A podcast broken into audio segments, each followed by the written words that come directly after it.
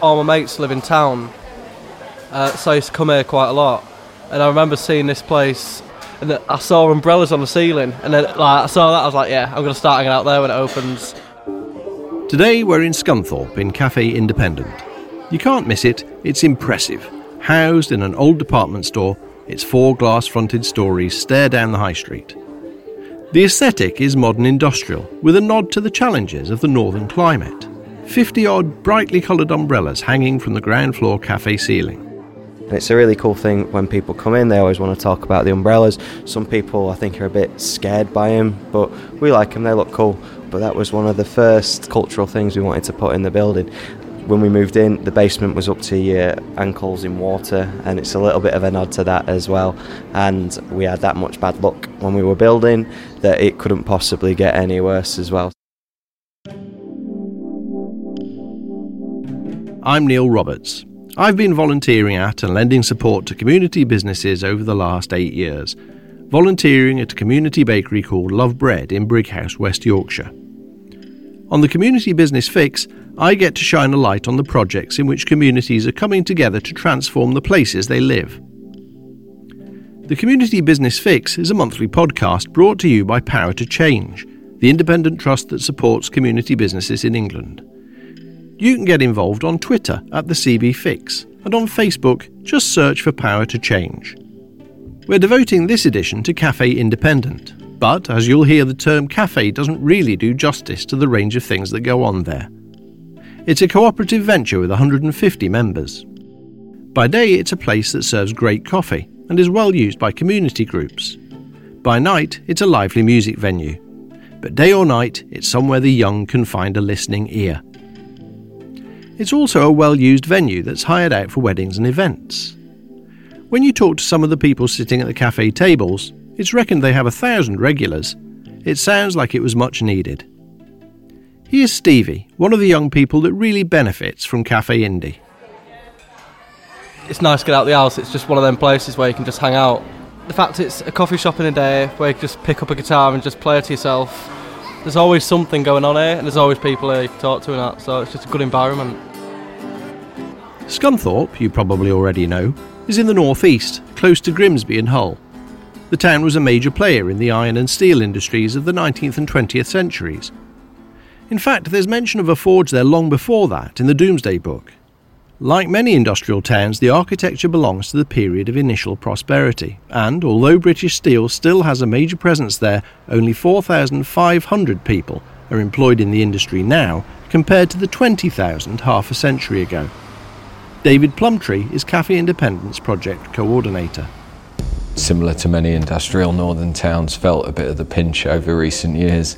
Quite high levels of deprivation, but still a really strong sense of uh, northern working class roots and community spirit. So, why choose Scunthorpe as a location for Cafe Independent? What was there before they opened? David again there wasn't anywhere that I would want to go or, uh, or, things that I necessarily wanted to do. And I felt that there was a real gap for people who were a, a, bit alternative or, or just weren't into the mainstream drink until you fall down kind of economy that was here. Before the cafe, David Plumtree was involved with another project. I supported a group of young people to set up a yeah vintage clothes store and, uh, and selling art and the like as well. And the young people had uh, full control over that. They were responsible for it, and I was uh, very much in the background supporting them. And they did really well, you know, for a while. But uh, maybe Scunthorpe wasn't quite ready for vintage, and the young people started to move on. So we decided to wrap the project up, and through that evaluation speaking to young people, they said uh, that they were keen to see more opportunities for work experience, but they also wanted places to go and things to do and, uh, and opportunities to access cultural stuff. But they also said they wanted this em- employability environment that had more hierarchy, more structure, and was closer to the workplace because they weren't quite ready for that to just. Uh, fly with the entrepreneurial spirit. So that started to feed into this idea of the coffee and music and whatnot, and how we could uh, really provide something that was lacking for young people. The Clothes Project, then, was an important step in identifying the challenges that needed to be addressed. Once we had a really clear picture of that, we went to uh, decided to apply for some funding and find a funder that fitted uh, what we were trying to do, and that was the big lottery. And so we were really fortunate to open up with a really large grant over five years from the big lottery. But it's really important for me to mention that we've always been focused on sustainable independence and earning our own income. We don't want to. Um, be reliant on funders to achieve stuff because we want to be able to be dynamic and responsive and uh, and solve problems really quickly rather than uh, always having to do what the funders want us to do. So where did he go for help and advice? I was fortunate that over the years of doing all this community development and working with young people, I built up quite a strong network of people and maybe a few who owed me favours and whatnot. So when they saw what we were trying to achieve and that we were trying to do something good for the town, something a bit different, people really uh, rallied round and lent their uh, support from, from their labour to their time and their skills and various things. On the business side, there wasn't so much help, I would say. Uh, that kind of um, came from within, and I think it's quite rare that you find people who are business orientated or certainly motivated in that fashion and wanting to do all the good stuff as well. So it's quite rare in that sense. One of those rare individuals is finance director Pete Mitchell, who joined the team never having worked on a project like this before. When I first came in, I was there to be David's conscience, if you like. We are chalk and cheese, we really are. But the, the partnership and how it's grown over the last five years, we complement each other. Um, so I think to run a project like this, you can't just be one or the other. You have to have a mixture of people like me and people like David. So, with the core team in place, all they needed now was a venue. They made a bid on one building which failed, but then stumbled across an old stationery shop on the high street. David Plumtree again. This place was open, but it was enormous, and I thought, no way could we uh, take on something that scale. But it was also very, very run down, so we managed to uh, get it for the same price as we'd put in for the other place, but recognised there was a hell of a lot more work to do as a result of that. Everybody kind of got involved from day one, and when it came to transforming the building, everybody got their hands dirty and mucked in. Among those who mucked in were members of the local community who'd spotted the activity in the building. Fiona Kirby Smith, now a partner that works with the cafe referring young people for support, training, and guidance, was one of those who were intrigued by what was going on there. at the time, me and my husband were running community projects in the local town and saw this place and had heard it was roughly going to be something for the benefit of the community. So we were really intrigued and while the work was still happening on getting the building ready, we like snuck in and had a little chat with David and the team and just really captured their heart for community. Um, it was very similar to our own and so over time just started to see it as something that would really benefit the people that we know in our community and the people that we live around and our young people particularly and so started to invite those people to join in with what was going on here. When David first looked at the building, he didn't consider the impact the physical space would have on the whole project. The building is open and airy, not just in terms of the light that floods in from the floor to ceiling windows, but in terms of the conversations that are going on in here. Picture the kind of massive old department store you used to get dragged around by your mum when you were a kid. Mothball it for 20 years, then open it up again and stock it with bits and pieces that mean something to you. Look, over there is an old Doctor Who box with a mirror in it. There's a small garden shed for kids to play in. On that wall, shelves of books and games. On another, pictures by local artists you can buy. Maybe spend some time too looking at the photo gallery of the place being done up. The staircases take you up from the cafe to the mezzanine, a place proudly labelled as where old furniture goes to retire, or down to the basement, the gig space, with a stage waiting for the band to turn up. I suppose it's a kind of home from home for everyone that's welcoming and inclusive. Georgie is one of the young people that came to the cafe as a volunteer when she was in crisis. I couldn't take a drink out. I couldn't look at a customer. I remember taking my first drink out and praying that this customer wouldn't talk to me. And the first thing that he said was, "Oh, so what's this place all about then?" And I, I, I just, I didn't, I didn't have the words to tell him. I was, oh, we're a cafe, and then I, I ran off. I was much quieter and really shy, and I didn't have a lot of confidence in myself, and I definitely didn't have confidence in my ability to be a youth worker. And I think I'm, I'm pretty good at what I do. yeah. After that tentative start, Georgie quickly became an integral member of the team, bossing the cafe and becoming a barista. She became more and more engaged with supporting the other volunteers, and a youth work apprenticeship was created for her. She's now part of the staff team and, given what she went through herself, understandably passionate about the place. I think it's important that there's somewhere that anyone can come to, like anyone at all. Like there is no discrimination of any kind. We have volunteers who work with us that have all varying degrees of abilities. We've got such a variety of customers and groups of people that use use the building from like today the baby wearing sling library and then we've got things such as like mental health drop-ins. We have support groups for different like physical illnesses. I think it's just nice that there's somewhere that people can go where they're welcome no matter who you are or what you are or anything Today is Thursday, when Sling Library is open. Sling Library? Here's two young mums who come every month. Uh, Sling Library is where we have um, loads and loads of different baby carriers and slings, and we hire them out and we show people how to use them safely. And Cafe Inn is just a great venue. They just they they do everything for us. They look after us, don't mind us making a mess. There's good space for the kids to play. This has been the only place we've uh, we've ever hosted the Sling Library in Scunthorpe. I don't know where else we would go. Alongside Sling Library, Thursday is also the day where the food in the cafe has a different focus. Here's youth worker Tom Powell. Vegan Thursdays is a thing we, we started because there's not that many places that do a lot of vegan food in Scunthorpe and we wanted to incorporate it with our menu. I come here on Vegan Thursdays and have vegan food every now and then.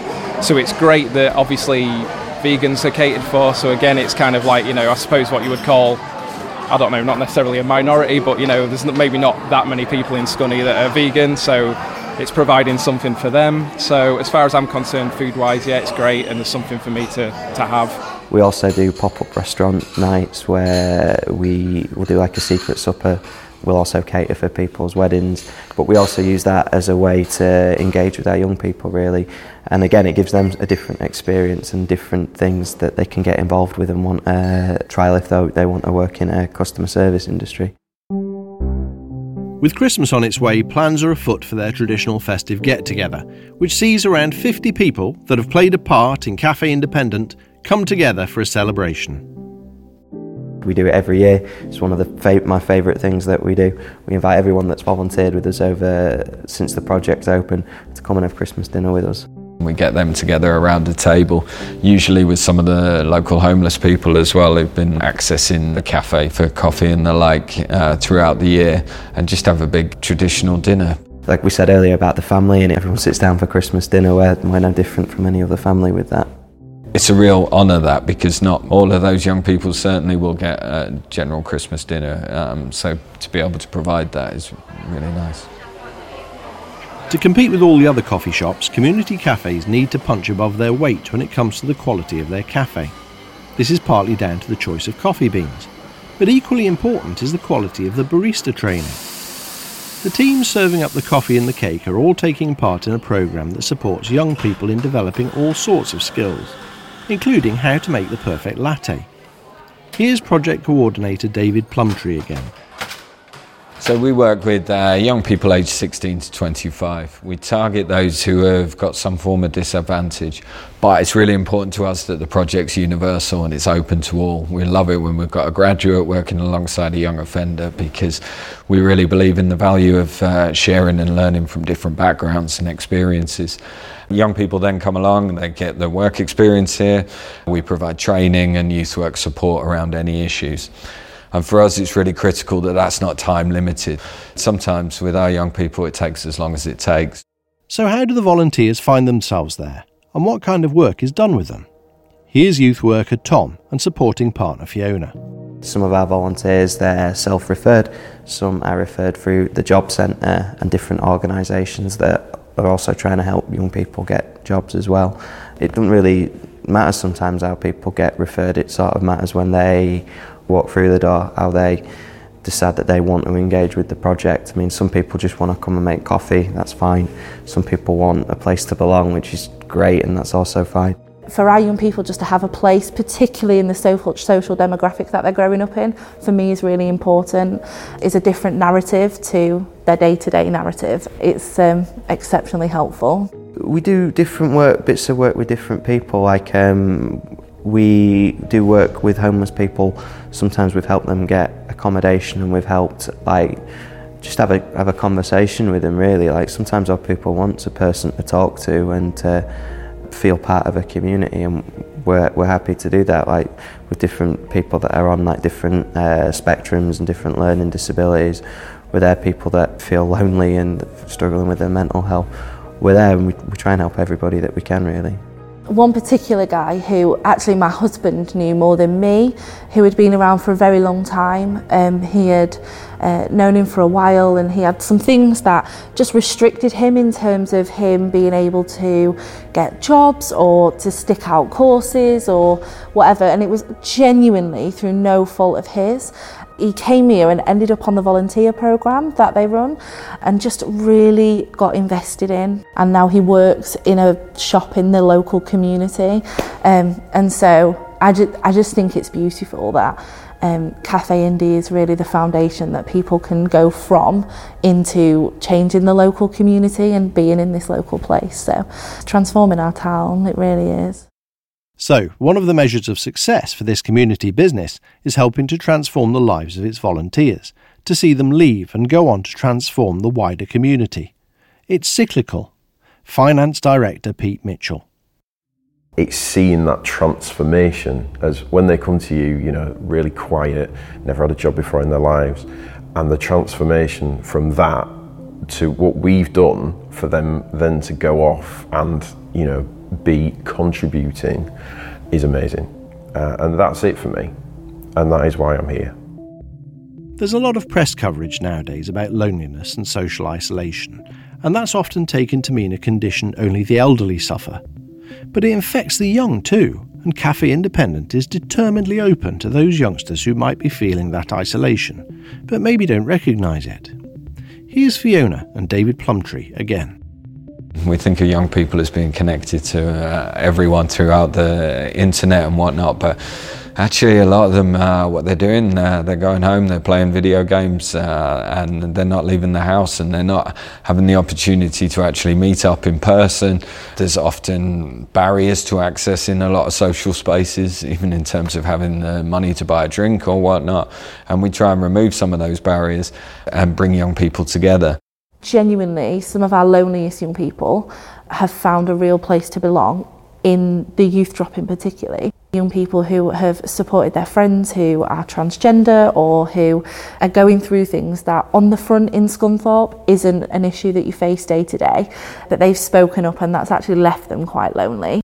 Getting young people out of these silos is truly remarkable because it seems to me that particularly young people who may be facing issues, so for example, children in care or, or autistic young people, often uh, autistic young people will only experience other autistic young people, and the same with children in, in care. So through the volunteer program, they're encouraged, but also just by the nature of the beast, kind of forced to uh, mingle outside of those uh, usual social networks and in person. And so developing those kind of communication skills and broader understanding of different individuals. And that's really important to us because we recognize even though our program's not time limited, we can only be with that young person for so long. Whereas if they're forming like positive peer networks, that can last forever and that can have the bigger impact than anything we can do. As we've heard in previous episodes, there's often a tension between the business and social aspects of these projects. But for their long term survival, a balance has to be achieved. Finance Director Pete Mitchell. The things that we do, the bar, the gigs, and things like that, yes, we make a small amount of money on them, but the main reason we do them is one, to train the young people up, and two, for the community. The enterprise it has to be there you know it pays the bills and it and it makes sure that we're still able to work with the young people. So we can't lose sight of that or uh, undervalue its importance because it's uh, an enabling factor to the good stuff that we want to do but for us, it's about keeping uh, the social stuff or the soft and fluffy stuff, as we call it, at the forefront and making sure that that's always the focus and that's the deciding factor. So the weight is slightly tipped. Pete provides that counterbalance to my uh, idealism and uh, focus on the soft and fluffy and make sure that we don't take our eye off that ball. And, and that's really critical that we've got somebody who, whose focus is that. Pete, the financial director, has to make that balance work. Somebody's got to pay the bills and make sure the lights are on and things like that and make sure the building's safe. And it's, it's a full time job coming up with the ideas and making sure that that side of things is running. So you've got to have somebody else, you know, on the other side to make sure that everything's, you know, continues to be as it should be, if that makes sense. So Cafe Independent exists to transform the lives of the young people who come through its doors, to serve the community in different ways, to provide a creative space for artists, and to supply great coffee. But it also has an influence on those who run the place. It's hard to show on a balance sheet the value of the conversations going on in all corners of the building, but they all do have a value, and that was something that Pete, who came from a formal financial background, took a while to recognise. My idea of work is you come to work, you do your job, you go home, you know, and you, you do what you should be doing and you're good at it. Whereas the young people that we're working with, they're here to learn. And I'd, I'd never been put in that situation before where I've got somebody who is learning and maybe making mistakes and things like that. So yeah, when I first started, that was unacceptable to me. But now I, I find myself more being the person that understands that they are learning, you know, which is a complete 360, you know, for me. Um, it, it's it's not who I was, uh, but it, it is who I am now. You know, I totally understand the project. I know why we're here, and I know what we're here to do. Um, and I think it, it's difficult to explain to people. You need to give people time, and that's that's what we're all about. We're about opportunity. The value of a project such as this, then, is sometimes hard to quantify which means the members of the cooperative have to be on board with the values. But who do Dave and Pete and the team actually report to? Our accountability is to our, our, membership and also to our funders, of course, as well. So uh, we hold quarterly member membership meetings. There's quite a strong social element to them, so they're not very dry meetings. Michael is one of the members of the cooperative. Obviously, if there's any issues that I find sort of, well, that I, I, feel like I should have a say in or related to me or whatever, then I can kind of voice my opinion. And also, I think there's um, I think there's opportunities to actually become a member of the board and stuff like that. And it's basically just a democratic process for all the members to get stuck in and get involved in. Cafe Independent was awarded a £300,000 grant by Power to Change to help them buy the building they're in now to secure the business's future. Joint Head of Programmes at Power to Change, Sarah Buchanan, has some useful advice on what does and doesn't work when it comes to setting up a community cafe. At Power to Change, we do receive quite a lot of applications for community cafes. It's often something that, that people seem to come to quite naturally as an idea for creating a space that is welcoming for everybody in the local community. And obviously, there's also a very straightforward trading element to the model of a community cafe. You're going to be selling food and drink in your local community. However, it is quite difficult to make a standalone community cafe sustainable, particularly if you're operating in quite a deprived area so it's really worth thinking about is it simply a community cafe that you want to run, or if you're trying to meet a particular social need, like Cafe Independent, they were looking to work particularly with young people and to engage young people and provide them with a space. Perhaps there's something over and above a community cafe that you could be thinking about. Finding a space is, is quite challenging, somewhere that's affordable to rent or actually it could be that a space has become available that it's been disused for some time. We do have quite a few applications that are looking to transfer a local asset, so a building, into community ownership, and that building might be currently owned and run by the local authority, or maybe it's not being used at the moment. So, Power to Change, as well as offering grant funding, can also offer advice and support as to how best to go about transferring that asset into community ownership. We've published a success guide for community cafes, and that includes seven top tips that, through research and talking to community cafes uh, that are running successfully, we believe could um, help you make a success of your project. One of those would be really look at pricing your offer at the right level. Do that little bit of research into your local customer base. Really make sure that there's something on offer that will bring in as many people as you can into your cafe. But obviously, also think about which of the items that you might be able to sell at a slightly higher price because you have to strike that balance between getting people through the door but also running a viable business. Sarah Buchanan there. For more advice on setting up a community cafe, make sure you check the show notes.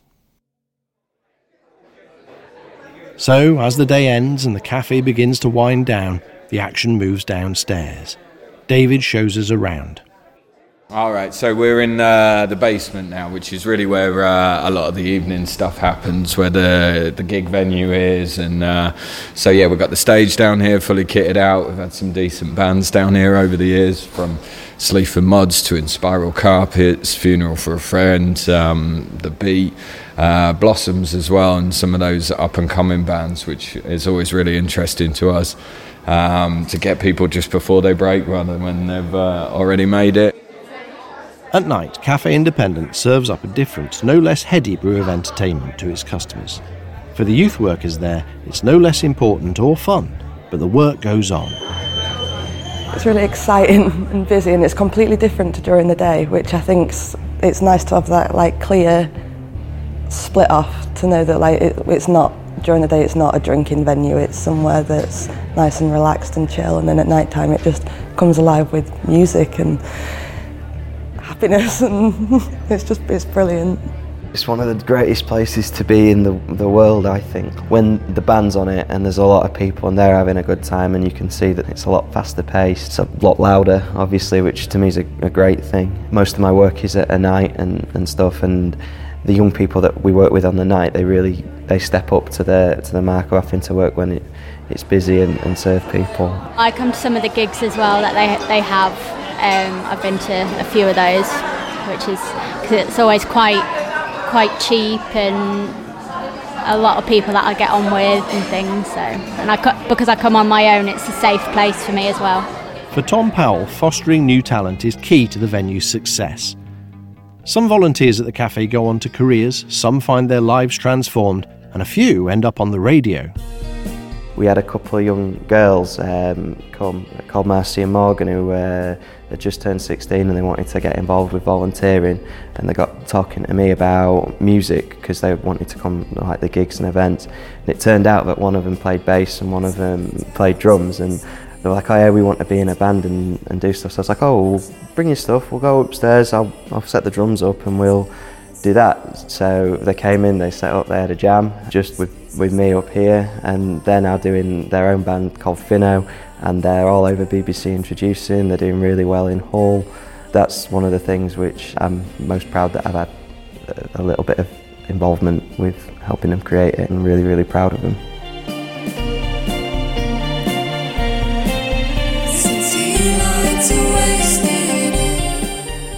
On a Saturday night up uh, in Scunthorpe, you'll often see around the other bars fights breaking out, people are excessively drunk, and just usual, I suppose, city uh, nighttime behaviour. And that doesn't really happen here. So we've been, uh, yeah, open five years, and, uh, and we've had one punch thrown in anger here in the building in all that time people walking through the doors kind of start to play by our rules. They recognise that it's a friendly, welcoming place and they start to behave in that way. And from football events to various things, and people walk in with a certain impression and they leave that at the door and, uh, and start to relax and see the positives in everyday things, I guess.